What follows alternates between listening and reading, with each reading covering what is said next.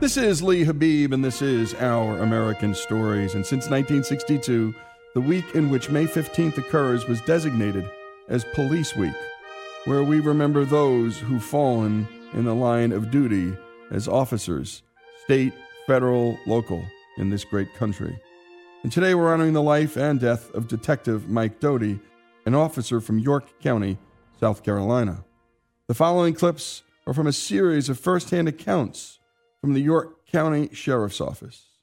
Detective Doty didn't know that a domestic violence call on January 16th, 2018, would be his last. Robbie brings us the story. It all began with a domestic violence call on January 16th, 2018. Here's the first person to receive word of it dispatcher Donna Blevins. I took a 911 call from a lady that said that her husband was irate and had been pushing her around, not really um, full blown assault at this time.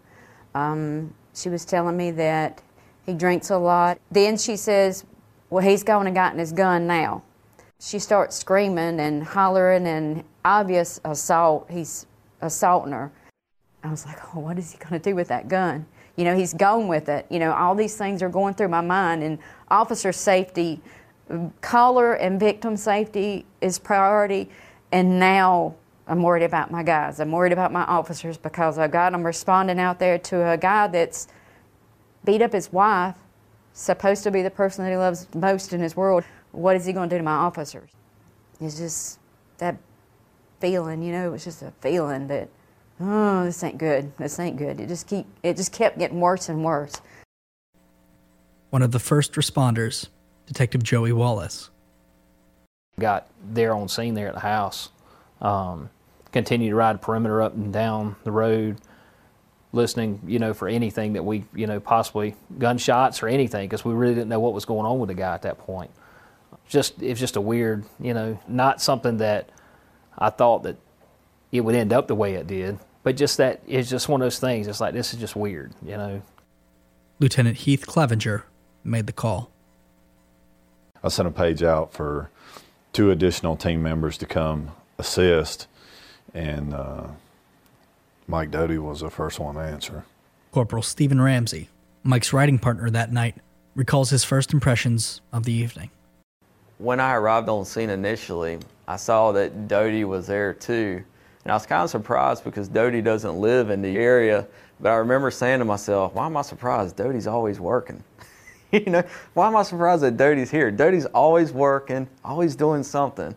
I put Mike and Ramsey together in a car as a quick reaction in case something happened. And so Doty volunteered to drive. I jumped in the passenger seat with Doty. And I remember I said something to him, and you don't think about these things that you say, but then after the fact, you come back to it. I jumped in, you know, it's nice and warm in his car, and it's freezing outside. And I, look, I looked at Doty and I said, hey, man, we lucked out tonight. We're going to get the, the warm seat, you know, not realizing what the events were going to transpire later on. After two hours of searching the neighborhood, Sergeant Randy Clinton and Deputy Cole Green remember something just not being right. And uh, I go to the vehicle and I get the dog out and I, I get I start talking to Gabby. I talk to Gabby like she, she's a person. Me and her been through a lot together. I said, "Girl, I said, if, if you don't want to pick up a track tonight, I said this be the night. Don't pick that track up." And when a man with 34 years experience has an eerie feeling, you learn to trust it. Corporal Chris Laurencio recalls being with Clinton and Green. I could see that the dog, the dog was on a track, and it was the the kind of track it was on. Um, it wasn't an old track. You could tell by the mannerisms of the dog, the way she was responding, the way Sarge said, you know, we, are on them, we're on them. I heard something rattling in the woods. Well, as I heard it rattling in the woods, Gabby shot underneath the fence. Well, we jumped the fence. So she's and she's picked up the track. She's going up a little like a horse trail or a little little trail somebody made in there. She goes about 20 or 30 yards and she cuts off to her left and she goes into a little old gully like. And she noses it. And I said, okay, guys, at one time he was laying right here watching us at the house. Looking back on it, that's an, another eerie thing. Him just sitting in the woods watching us. We've been sitting out there for two and a half, three hours, and he's just watching us. She makes a circle and comes back out on the trail. Lieutenant Liggins says, Hey, I'm in your left back pocket. I said, That's the place to be. And I probably hadn't got that out of my mouth, and we come around the corner, and it's just, he just opened fire on us. He says, Pop, pop, hit the ground, and I heard pop. I could hear the shots being fired and I could feel them. I could feel the, the, the percussion. Three or four officers that were right there with Randy when all that happened, and you don't know. You don't know who it was at that time, but you know, they say shots fired and you have an officer down, and it really don't matter which one it is. It's just, it runs a, a feeling over you like you can't explain. I mean, it's just like, you know, you know their wife's name, you know their kid's name, you know where their kids go to school. The suspect escaped and evaded detection, even firing shots at a pursuing helicopter, until the early hours of the next morning, January 17th. We got some information from the helicopter that there was uh, a boat behind the house that there was a heat signature coming from. So we uh, came up with a plan to go after the boat. And when we come back, we'll continue with this story. And we like to do it this way sometimes, folks, to let you know that any call, any call, and we've learned it from just a pullover on the side of the road, and out comes the shot in the night, and a domestic dispute case. And my goodness, the dispatcher, and that's Donna Blevin, she put it just right. He beat up his wife, the person he's supposed to love the most. What the heck's going to happen to my guys? And it's so true. And the cops have to go and respond to these calls every time. They don't get to pick and choose. When we come back, remembering Detective Mike Doty, Police Week here on Our American Stories.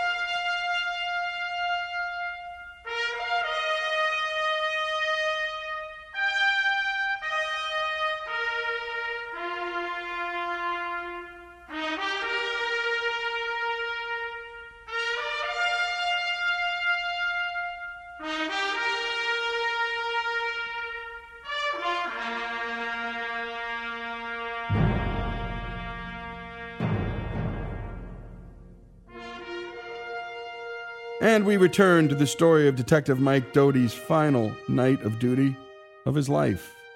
And when we last left off, the tactical officers were approaching a mysterious boat with an unknown heat signature beneath it. Here are the men who were on the front lines. It was a possibility it was going to be dangerous, but, you know, you couldn't let that guy run loose. Nobody thought twice about it. Just, this is the job. We got to protect people. We got to go get this guy.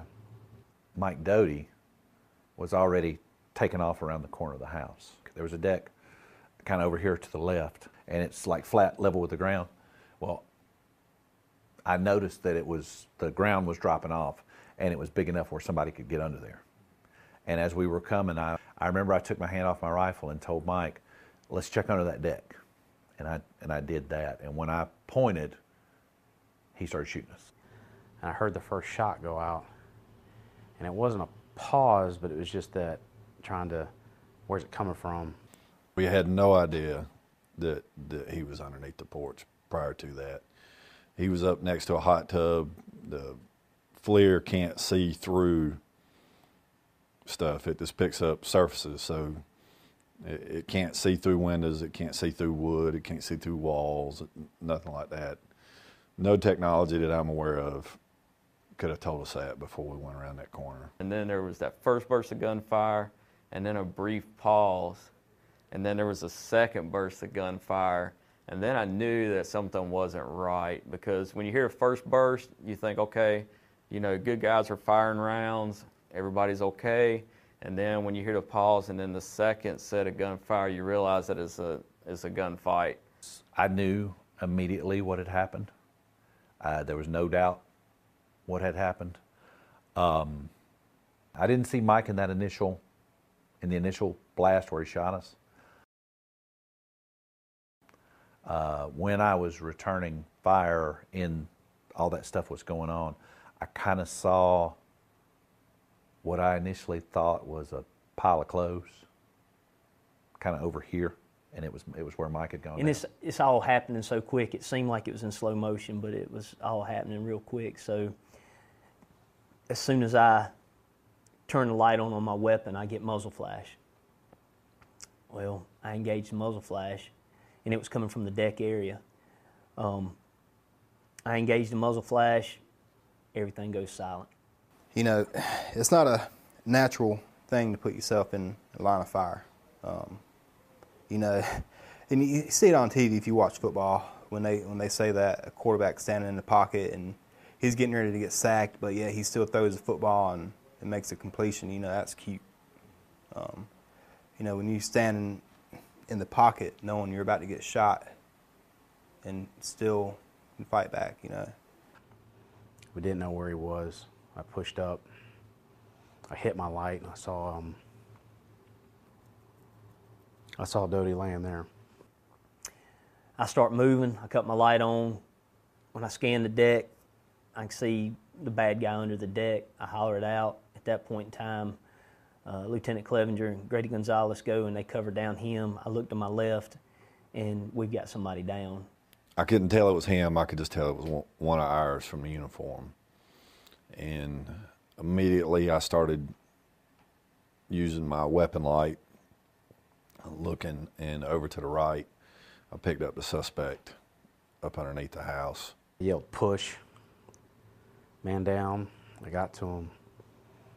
And I'm scanning. I can't find, I- I'm just looking, but I'm constantly trying to evaluate Mike. Mike's not responding. I roll him. Uh, life's gone. You know, you just see it in his eyes. You just, you just know that he's, he's there, but he's not.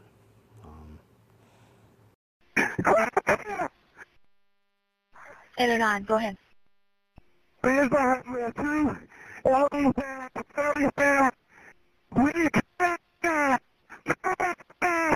Hey, we can't hear you.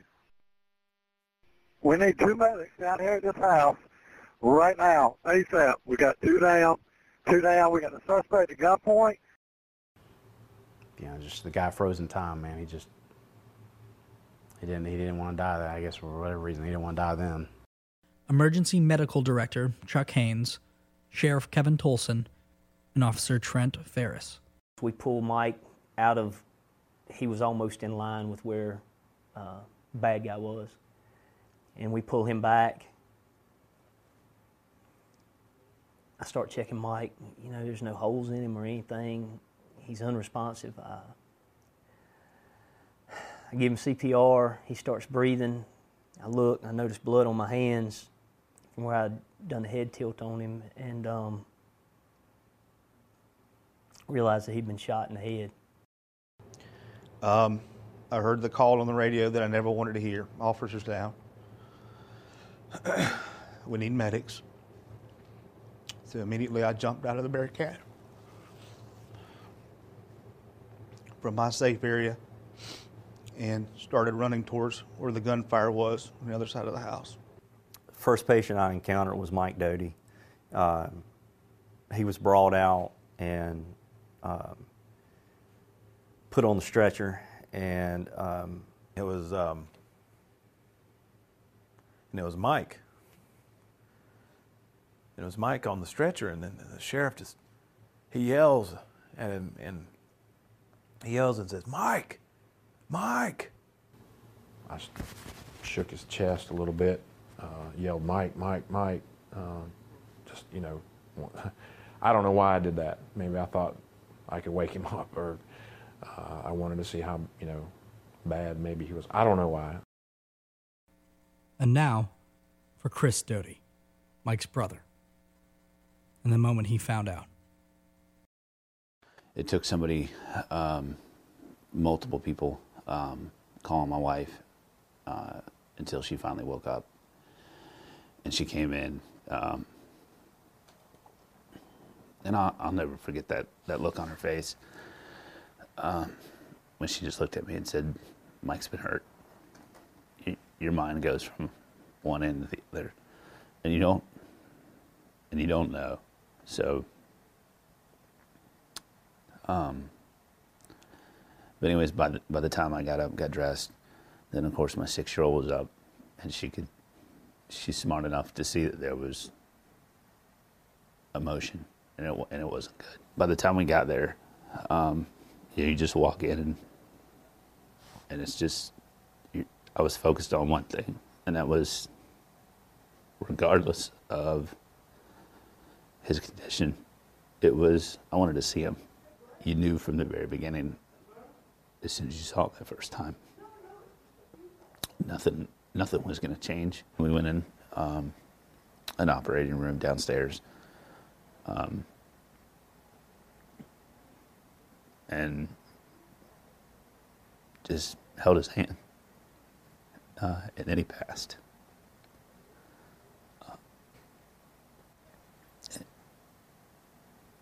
And then you come out and it's you were devastated that that it, it that he had finally passed, but at the same time, there was a little bit of relief that you knew that he wasn't suffering anymore. Didn't matter who you are or who you were, if he was if he was your friend or a family member, it was just his his pure love his passion and his love for his friends and family.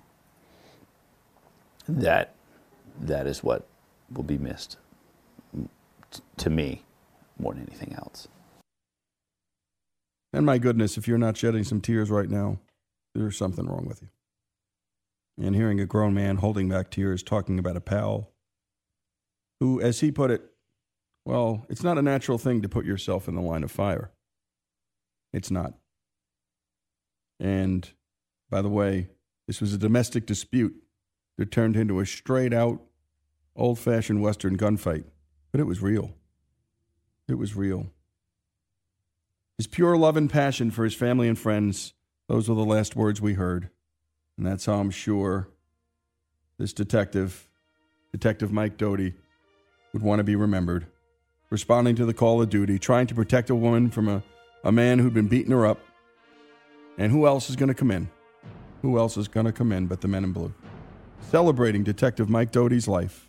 It's Police Week all week long, here on Our American Stories.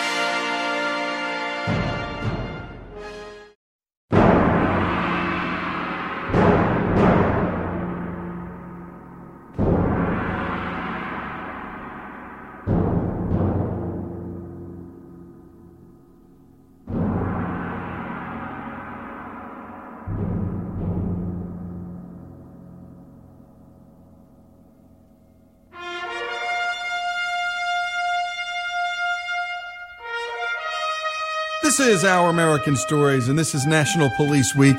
Back in 1962, President John F. Kennedy declared May 15th as Peace Officers Memorial Day, and ever since, we have honored fallen police officers during the week that day falls in. Today, we take you back to 2016 in two unrelated incidents on July 5th and 6th. Two black men were shot by police in Louisiana and Minnesota. The following night, on July 7th, protesters gathered in cities across the United States. In Dallas, about 800 marched, and they did so in an area protected by around 100 cops. As you might imagine, this was an emotional but peaceful event until one evildoer set his plan into motion.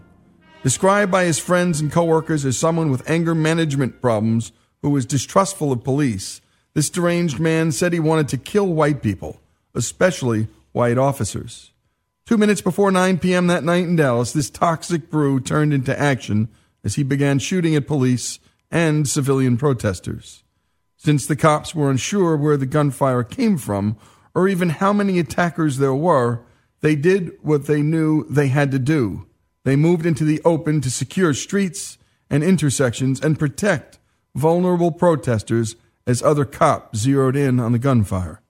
This eventually led to a standoff with the attacker holed up in a college building. He told police that he would only speak to black police officers. According to Dallas Police Chief David Brown, quote, we had negotiated with him for about two hours, and he just basically lied to us, playing games, laughing at us, singing, asking how many did he get and that he wanted to kill some more. Faced with a fortified, heavily armed opponent and seeing no possibility of a negotiated end, Chief Brown ordered a bomb disposal robot to deliver a pound of explosives to the attacker. That did the job, but the job wasn't over. The attacker had said he placed bombs all over Dallas, putting more citizens at risk. As it turns out, he was lying, but he had done enough damage. Eleven were injured and five dead. In the following days, police and well wishers from all over the world converged to honor the five Dallas cops who were killed that night. Among the folks in attendance at the memorial service were President and Mrs. Obama and former President and Mrs. Bush. Here's how former President George W. Bush began his remarks. Today, the nation grieves, but those of us who love Dallas and call it home have had five deaths in the family. Laura and I see members of law enforcement every day. We count, count them as our friends. And we know, like for every other American, that their courage is our protection and shield. We're proud of the men we mourn and the community that has rallied to honor them and support the wounded. Our mayor and police chief and our police department have been mighty inspirations for the rest of the nation.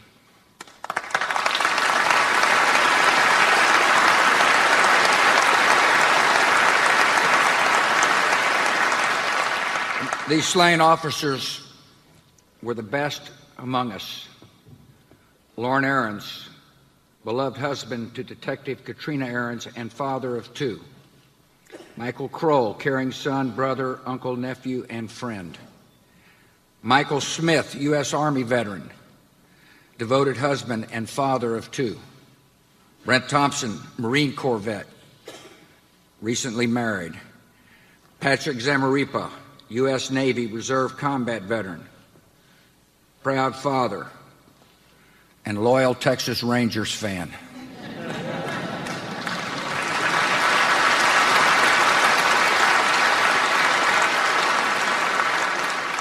With their deaths, we have lost so much.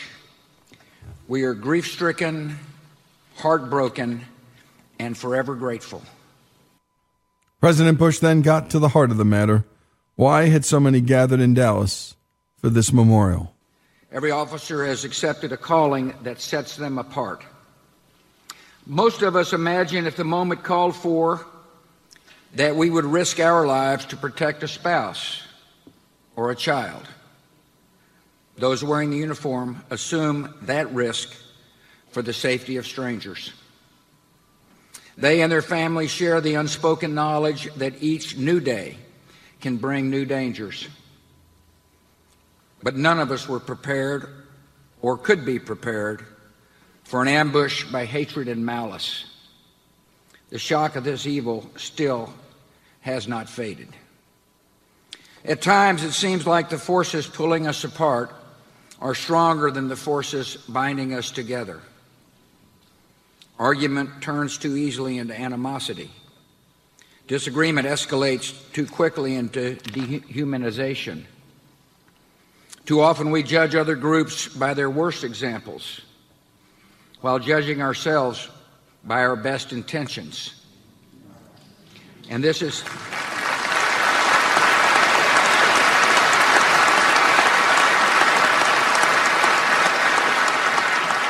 And this has strained our bonds of understanding and common purpose.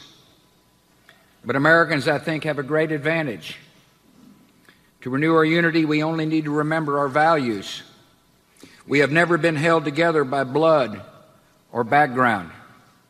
We are bound by things of the Spirit, by shared commitments to common ideals. And President Bush then elaborated on those ideals. At our best, we practice empathy, imagining ourselves in the lives and circumstances of others. This is the bridge across our nation's deepest divisions.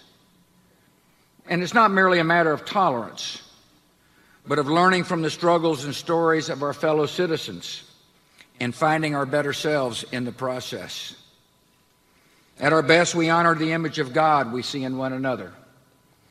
We recognize that we are brothers and sisters, sharing the same brief moment on earth and owing each other the loyalty of our shared humanity. At our best, we know we have one country, one future, one destiny. We do not want the unity of grief, nor we want the unity of fear. We want the unity of hope, affection, and high purpose. We know that the kind of just, humane country we want to build, that we have seen in our best dreams, is made possible when men and women in uniform stand guard. At their best, when they're trained and trusted and accountable, they free us from fear. The Apostle Paul said, For God gave us a spirit not of fear, but of strength and love and self control. Those are the best responses to fear in the life of our country. And they're the code of the peace officer. Finally, President Bush turned his attention to the families of the police officers killed in the line of duty. Today, all of us feel a sense of loss, but not equally. I'd like to conclude with the word of the families, the spouses, and especially the children of the fallen. Your loved one time with you was too short. They did not get a chance to properly say goodbye. But they went where duty called. They defended us, even to the end. They finished well. We will not forget what they did for us. Your loss is unfair. We cannot explain it. We can stand beside you and share your grief. And we can pray that God will comfort you with a hope deeper than sorrow and stronger than death. May God bless you. And after these short messages, we'll bring you more from vigils and memorials for the five Dallas police officers killed by a deranged attacker in July of 2016.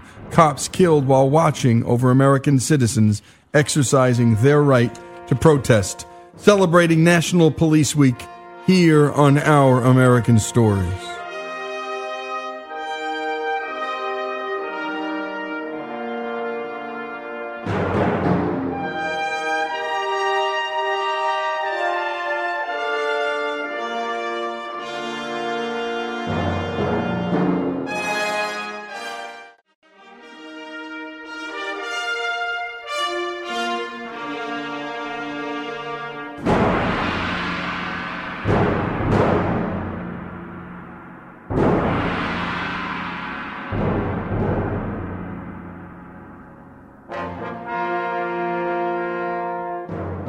This is Our American Stories, and we're celebrating National Police Week. And we love to honor the cops and the fallen cops, particularly. We honor soldiers on Memorial Day. We always do a special two hour version. We honor our soldiers on Veterans Day and all through the year. And we do the same for cops, particularly our random acts of kindness, where we regularly tell stories of cops who just do extraordinary things in their neighborhood. And yes, there are some bad cops. Take a listen to our hour with the head of uh, internal affairs at New York City Police Department. He was head of he was head of internal affairs for 15 years or so, and wrote a terrific book called Blue on Blue. And there are bad cops, but good cops hate them, and know that good cops hate bad cops, and most of them want to see them gone. And so we're going to take you right now to a memorial service for one of the five Dallas police officers killed in July of 2016. Dallas area rapid transit officer Brent Thompson is first. Here are two of his daughters standing with their four other siblings, telling the audience about their dad. Please bear with us. Um, this is really hard for all of us, but luckily, our dad taught us how to fight under pressure, and that's what we're doing today. And we wanted to say thank you to everyone here supporting him and everyone who's been supporting him and our family and all the other heroes that lost their lives. Um, we all need that support and we really appreciate it. It's been so overwhelming seeing all of y'all here today for our dad and honoring him and just giving us respect for what he's done for us because that's something he would have loved to seen. Um, y'all knew our dad as a police officer, but we knew him as our dad. His only goal in life was to provide a better life for his children and us, whether it was going becoming an over um, becoming a marine or going overseas. He worked so so hard to provide for us his entire life, working two jobs, sometimes countless countless numbers of overtime just so we didn't have to struggle and work hard because that's what he wanted for us. And luckily, he's left this legacy that's something no one can take away. And this is something we'll never be able to forget. And I know he's looking so happy that he's done what he's been trying to accomplish his entire life, providing all this support from all of the different officers, organizations, everyone. And I know it's just, we're so proud of him. And we just want him to know that we love him and that he's done it he succeeded.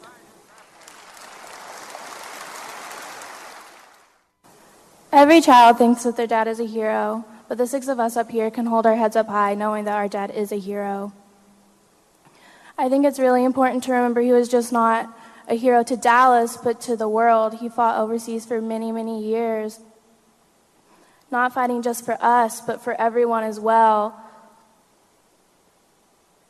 He was gone on special mission trips countless, countless times. He missed birthdays, dance competitions, tennis games, football games, but he never missed a Christmas.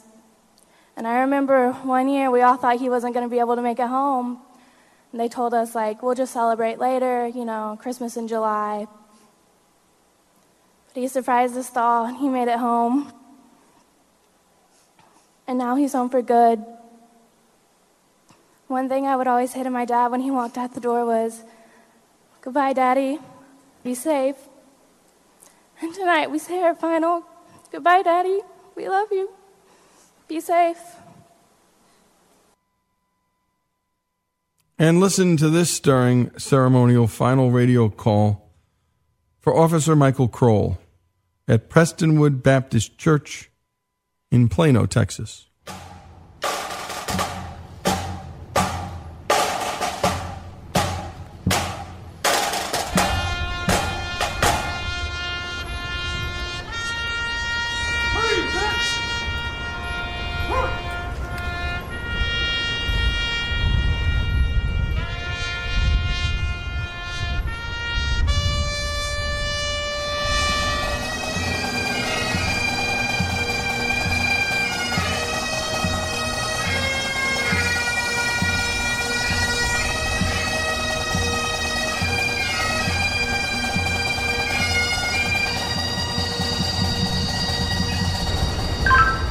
413.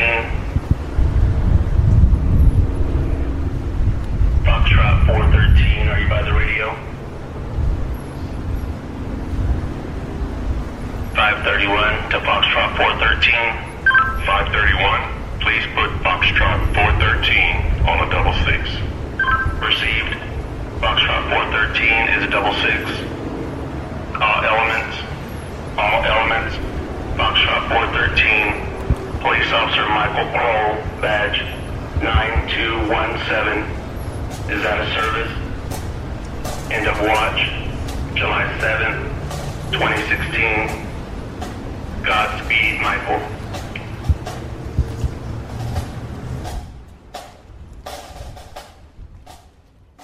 And now let's give the last word to Dallas Police Chief David Brown, a man who had worked for decades to reform Dallas Police to increase transparency and accountability. the man who ended the standoff with a lunatic who attacked a peaceful protest and killed five cops, and the man who, in many ways, became a symbol for the best that his department and profession had to offer no white, no black, no artificial division.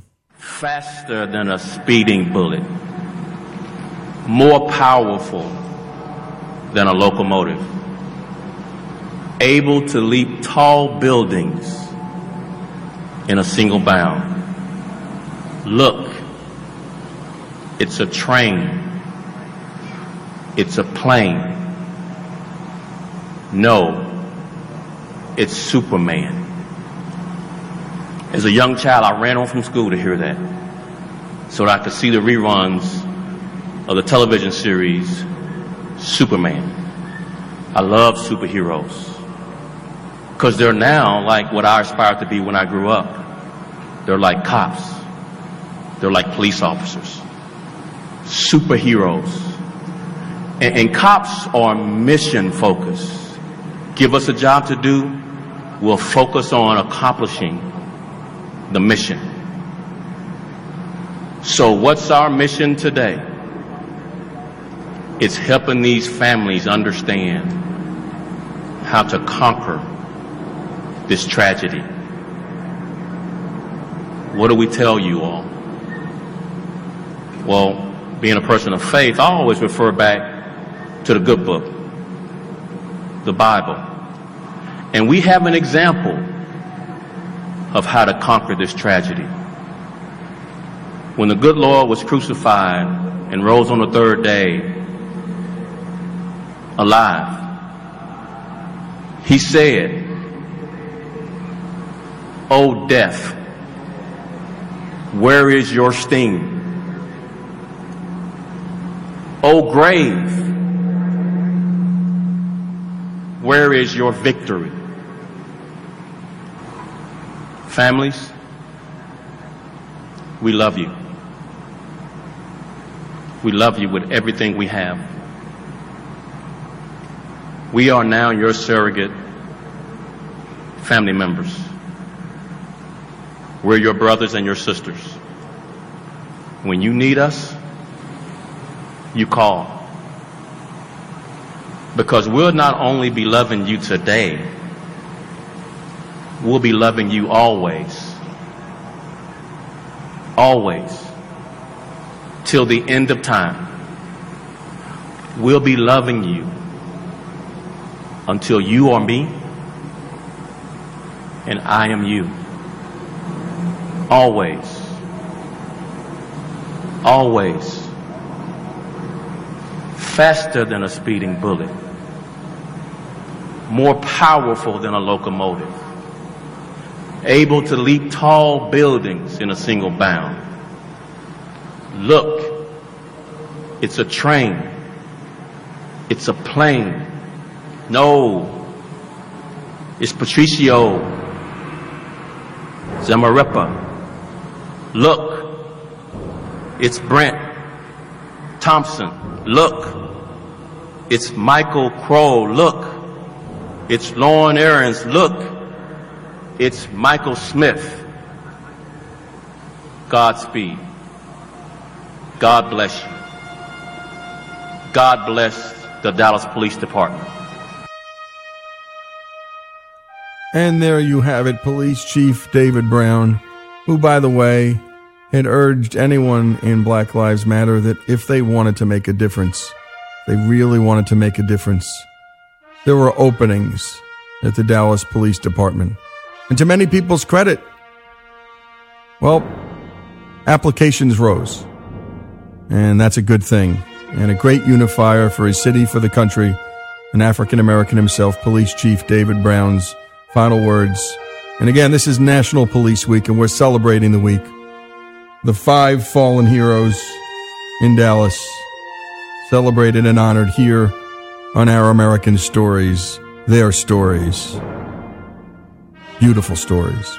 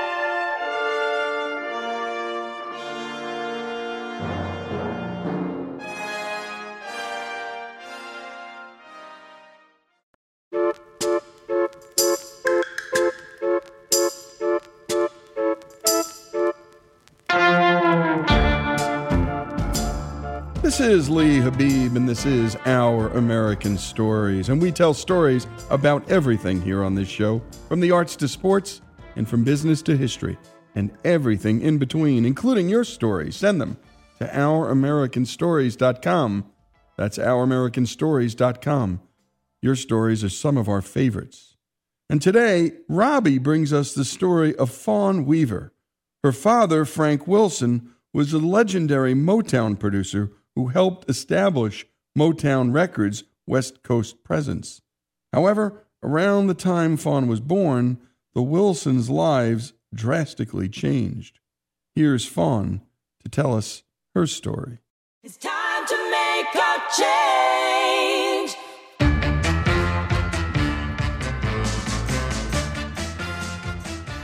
My father was one of the original Motown hit makers. There were always Motown folks in the house. Everywhere you would turn, there were gold and platinum records and and uh, Billboard that now just tracks the top, you know, 100 or top 200 hits. They used to track producers in the nation and who had the most hits. And and I remember looking at one of the placards one day and going, "Hey, my dad was the number two producer in the nation." But the, the irony is is that even though we always had these people around, we were not a part of it.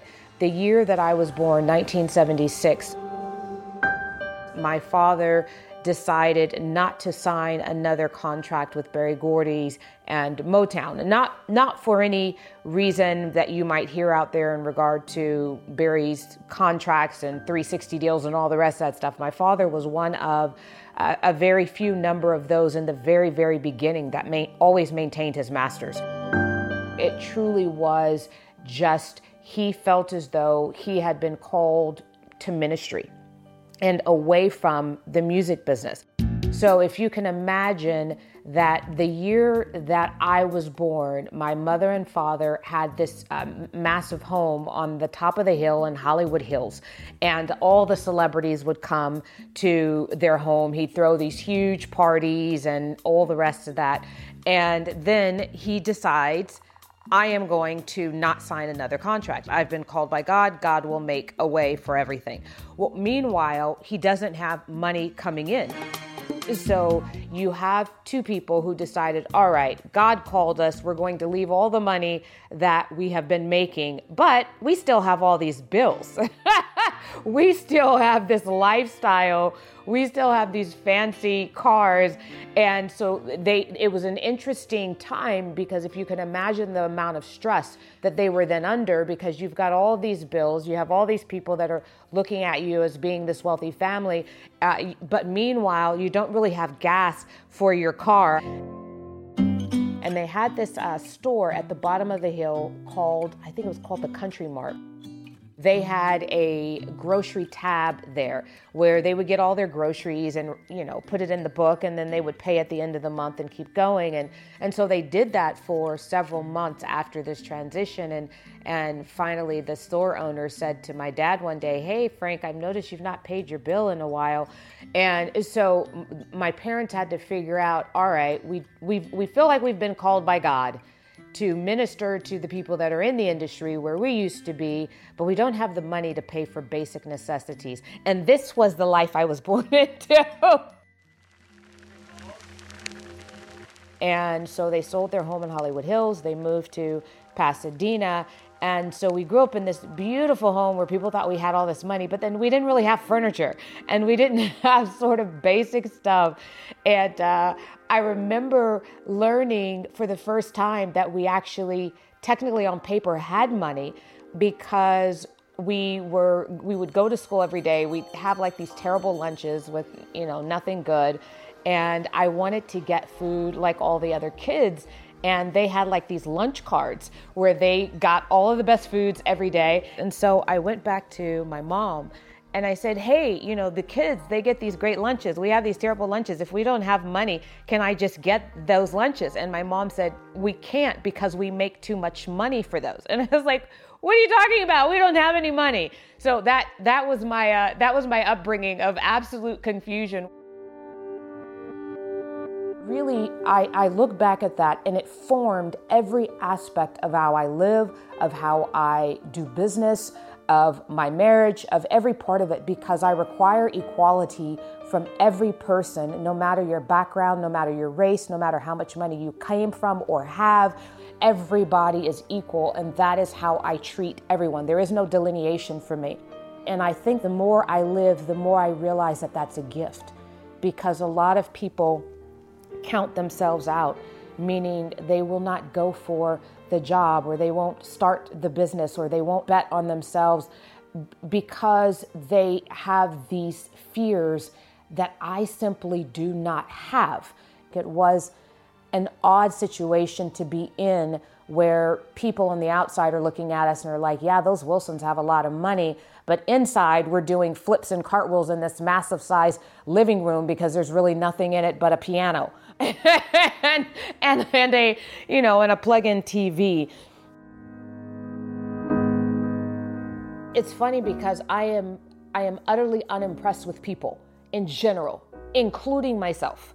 And I think that's because of the way that I grew up. Like I don't, I, I have been in the room with sitting presidents of the United States, and I call them by their first name.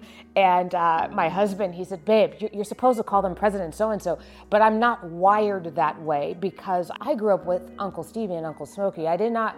I didn't grow up in such a way where I saw people at, on levels. Everybody to me was equal, and my father had this amazing gift of treating the president the same exact way as he treated a janitor. And so I have taken that with me. And so I don't show any more respect for a person that is at the top than I do that's at the bottom, which very much so confuses people at the top, I think. I tease my parents, my father when he was alive, but I still tease my mother that we were his uh, their pastor's guinea pigs. And so, so pretty much because they they came from being in the entertainment industry with wild parties and sex and, and drugs and rock and roll and all the rest of that stuff, and then you come into this Southern Baptist type of situation. Like out of all of the denominations to choose, they chose Southern Baptist. I absolutely would not listen to anybody the unless unless you could actually make the argument to me as to why what you are saying is correct or why what you are saying I should do, I would not do it. And so I had authoritative parents who said, Well, you should do it because I said to do it. I go, Yeah, so that's not going to work for me. I'm going to need you to tell me the thinking behind why you're telling me to do what you're doing. So, needless to say, I bumped heads with my parents uh, more than a little bit. And it, it really came to a head when I was 15 years old and I left home. And I left home and I moved in with some folks that were in the projects, uh, an area in Watts called Jordan Downs. So there are sort of two projects, main projects.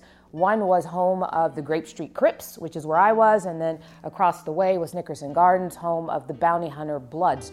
And so I, at 15 years old, move into this environment, not really knowing anything about it, only knowing that these kids at high school, they had parents that let them do whatever they wanted. And I wanted freedom and I wanted to make my own decision.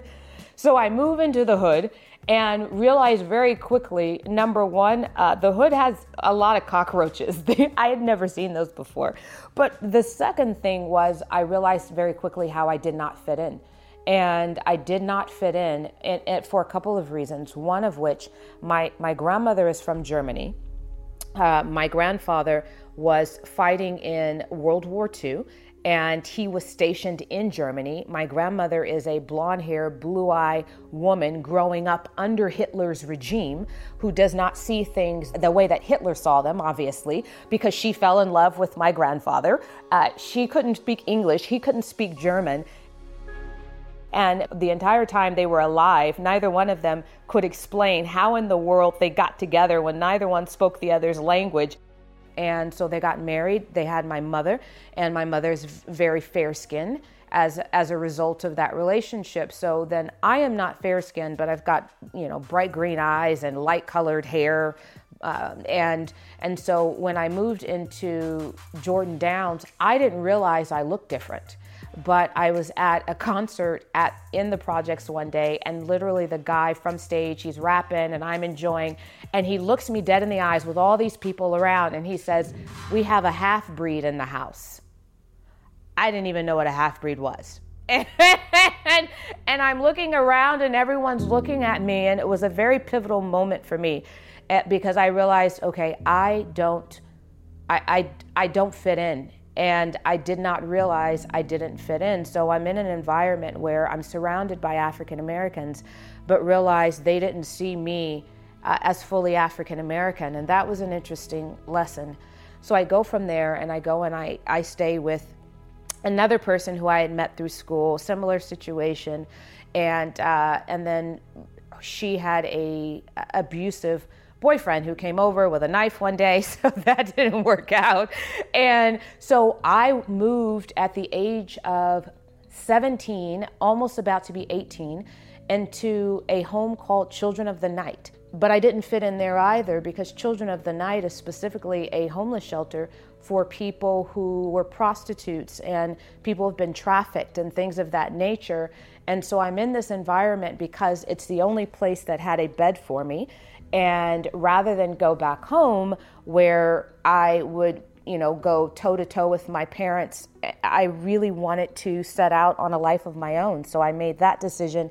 But Children of the Night, when you turn 18, you must move. And so as soon as I turned 18, I moved to a place called Covenant House, which is an amazing organization for kids who are 18 and older who find themselves homeless for whatever reason. There's no judgment. So we're all in this this location, Covenant House, and they had a program where it's set up where you go out every day and you look for a job.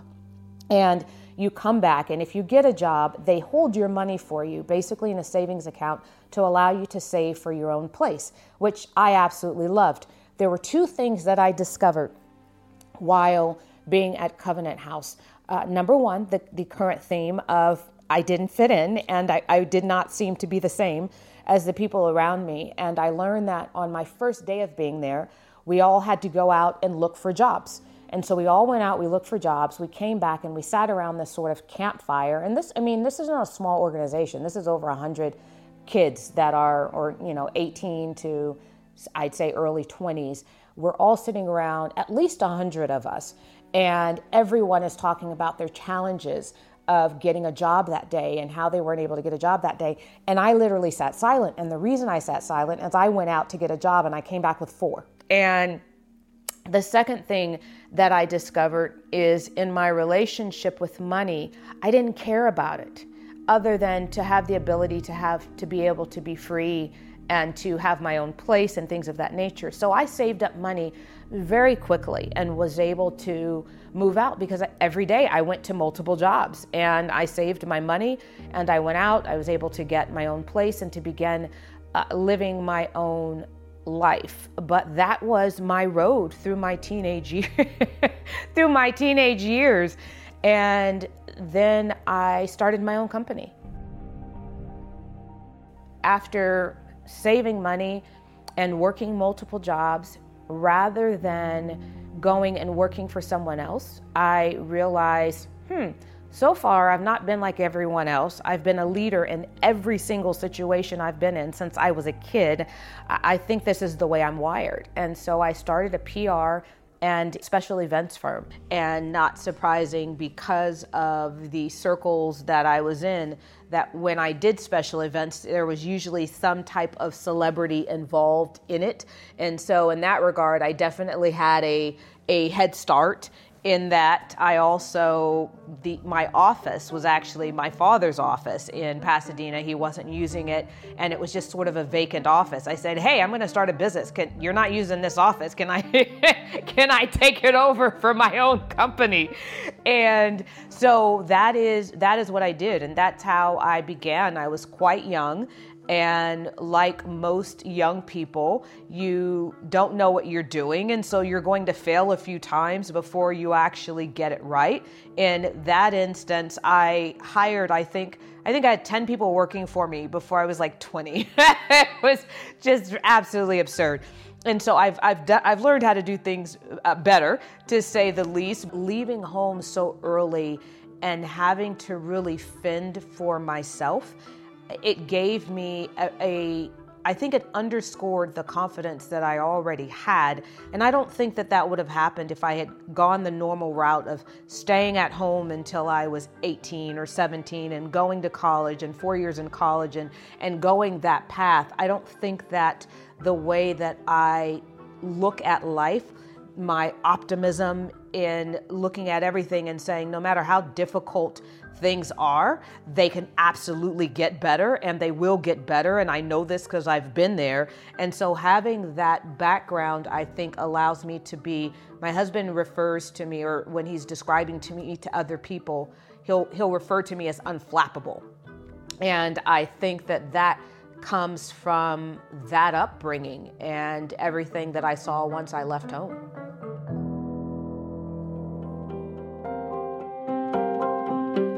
I think that failure is is an incredible teacher. Now, don't get me wrong. I, I think success is a better teacher. However, I do believe that there are certain lessons that those who fail early on on my phone, the very first picture that is on there, if you open up my album, says fail harder. And I have this true belief that if you wake up every single day and you give every day your all and you are not afraid to fail, what you're able to achieve is remarkable. And I wake up and, and uh, folks will look at the way that I do things and, and think that I am fearless, which is, a, which is not true. That's not accurate. I am not fearless. I simply do not allow fear to dictate what I do and do not do. Every morning when I wake up, I am very clear about why I am here. And to have that purpose driven life is one of the greatest gifts I think any of us are given if we really lean into that. So for me, I would say the failure of my first company, the failure of my second company, the failure of my third company.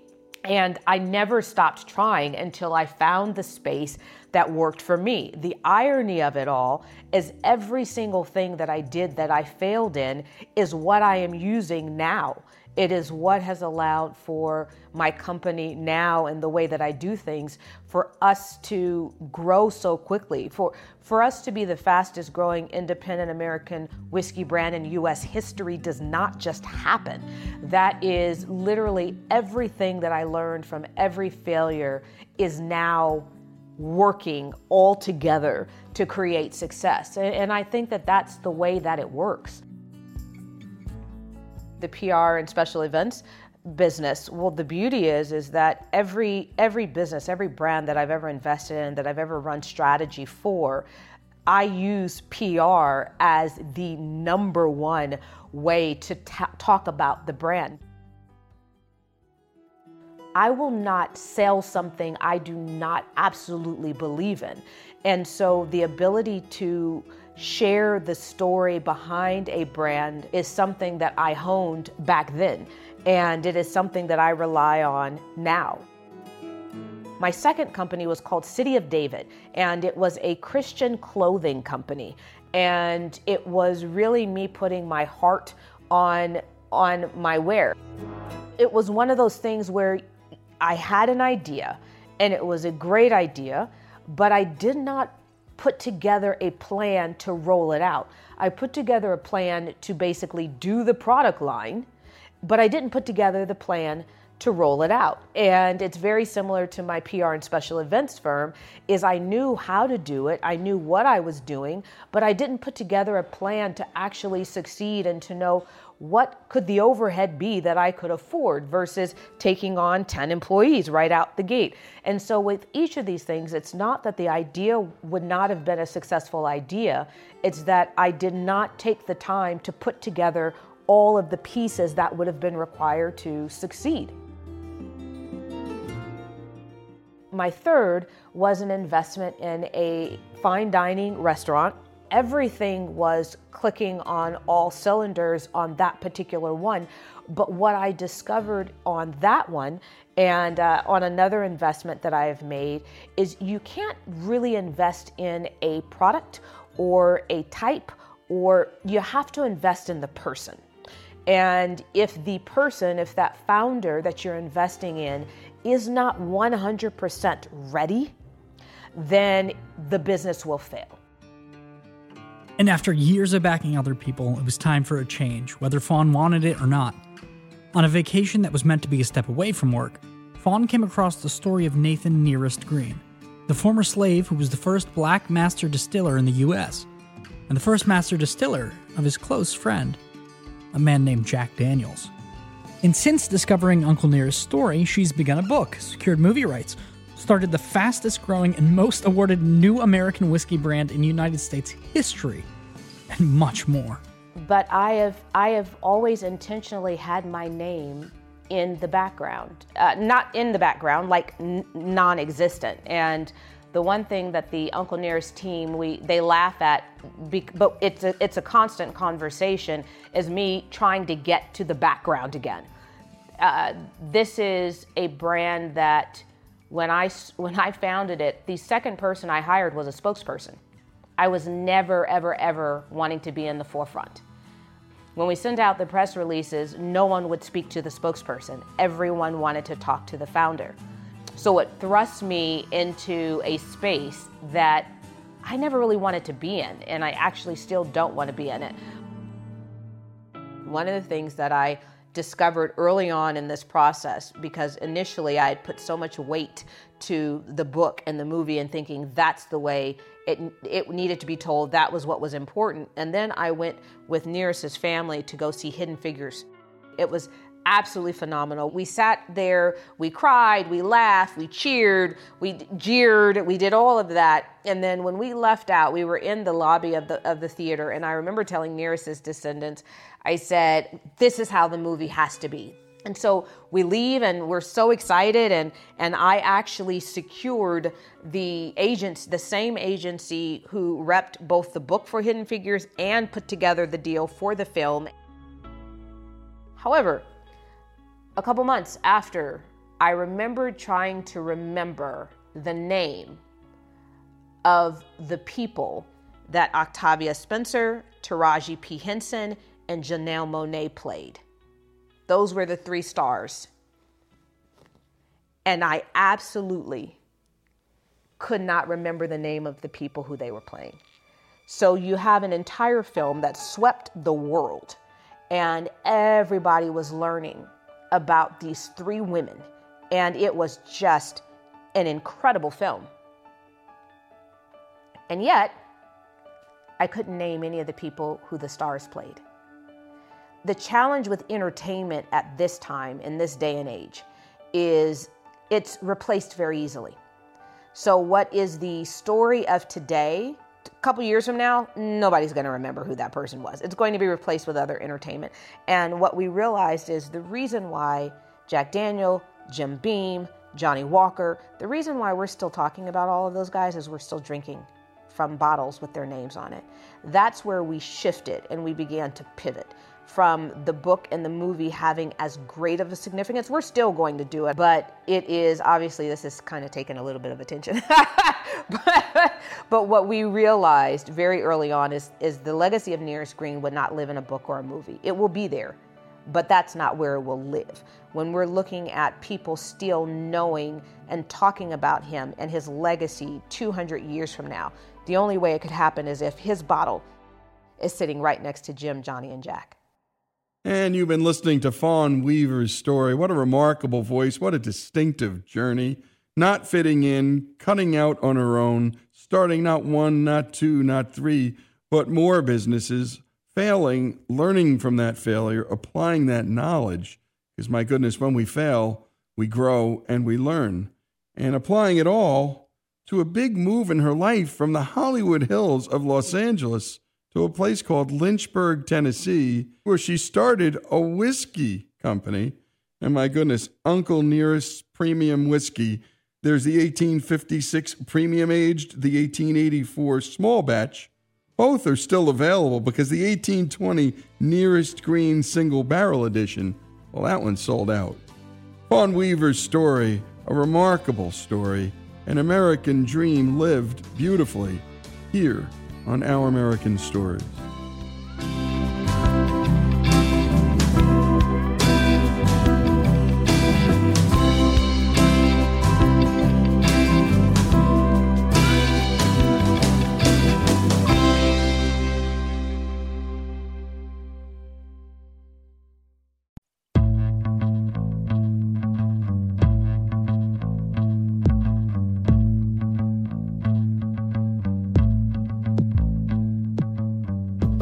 Continue here on Our American Stories, and now it's time for another installment of the McClellan Files, where we go deep inside the life of Bob McClellan, someone you don't know, but whose life and whose voice, well, you're sure to be captivated by. And today, Bob, who's a Marine, shares a story about his dad, who also happens to be a Marine.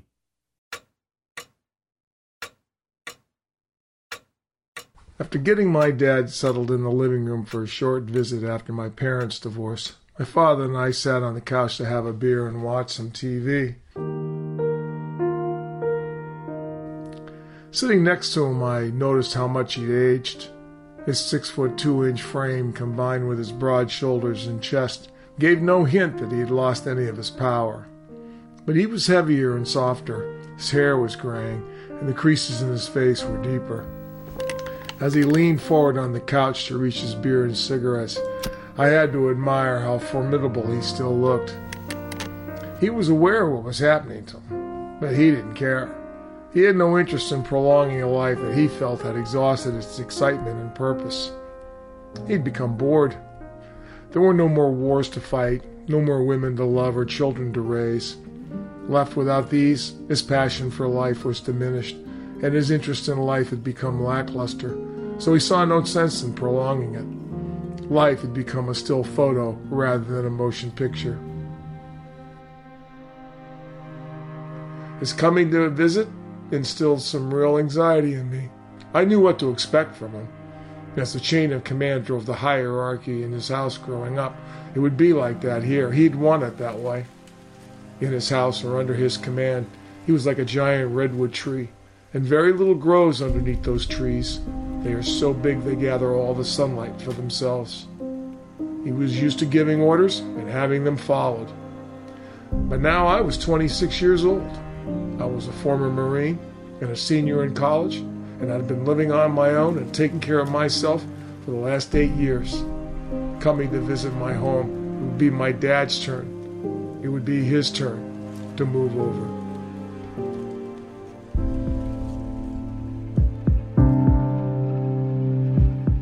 My father would tell us boys that the changing of command from father to son would be inevitable. Let me tell you something, kid.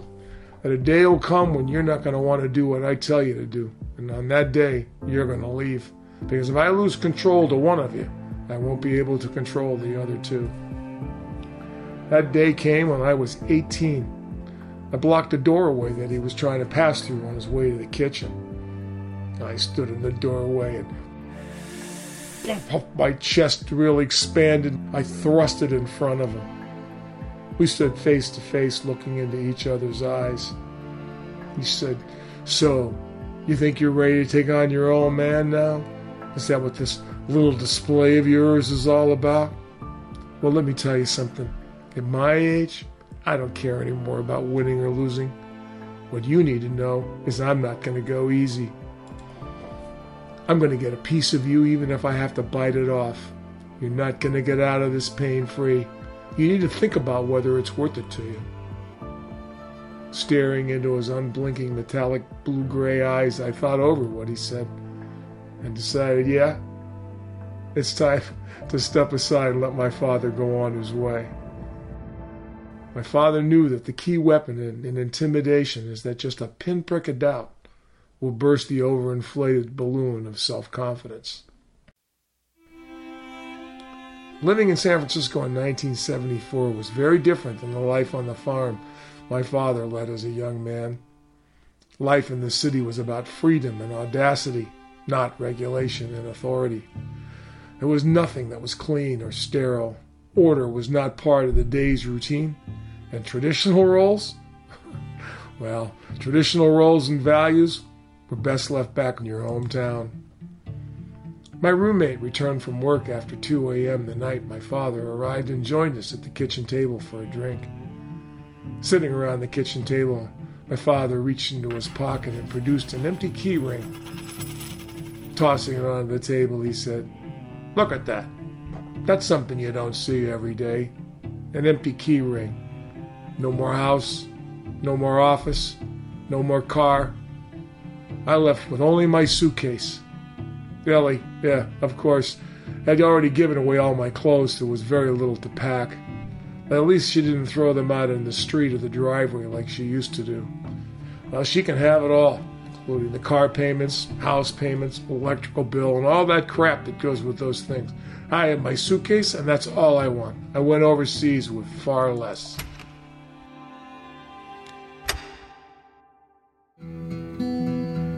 The night after my dad's arrival, I invited my girlfriend and a couple friends over to meet him. Sitting around the kitchen table having a few drinks was an easy way to introduce my father. Sharing drinks at a bar, around a table, talking, that was his element. After everyone imbibed a few pops, he answered questions about his life, and he started to tell a story about his time in the military police. I looked over at my girlfriend sitting next to me and I started to run my fingers through her hair. I commented to her about how beautiful she looked. She didn't respond or pay any attention to me as she seemed fascinated by the story. A phone call from a hotel to the Kingston police asking for help. The desk clerk at a local hotel reported that a woman was with a Marine upstairs in her room, screaming, You murderer! Oh my God, you murderer! The door was locked and bolted on the inside, and the hotel clerk was afraid of what he might find inside. He wanted the MPs and the police to come immediately. He continued.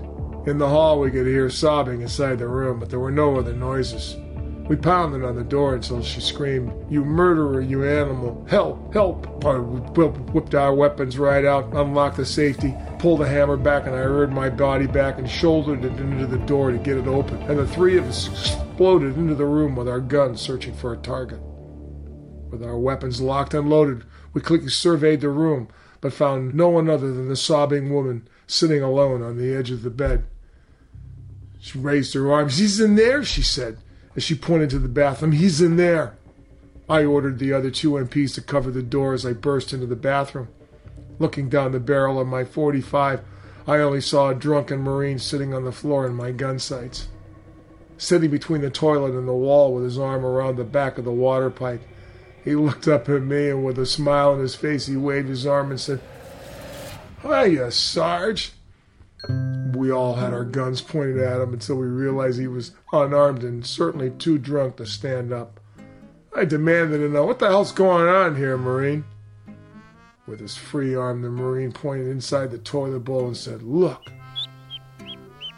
We all leaned forward to peer into the bowl, and to our amazement, there was a small orange duckling the couple had won at a local fair swimming around the inside of the bowl. The drunk Marine said, What's this, Sarge? With the arm around the water pipe, he reached up and pulled the cord on the water closet.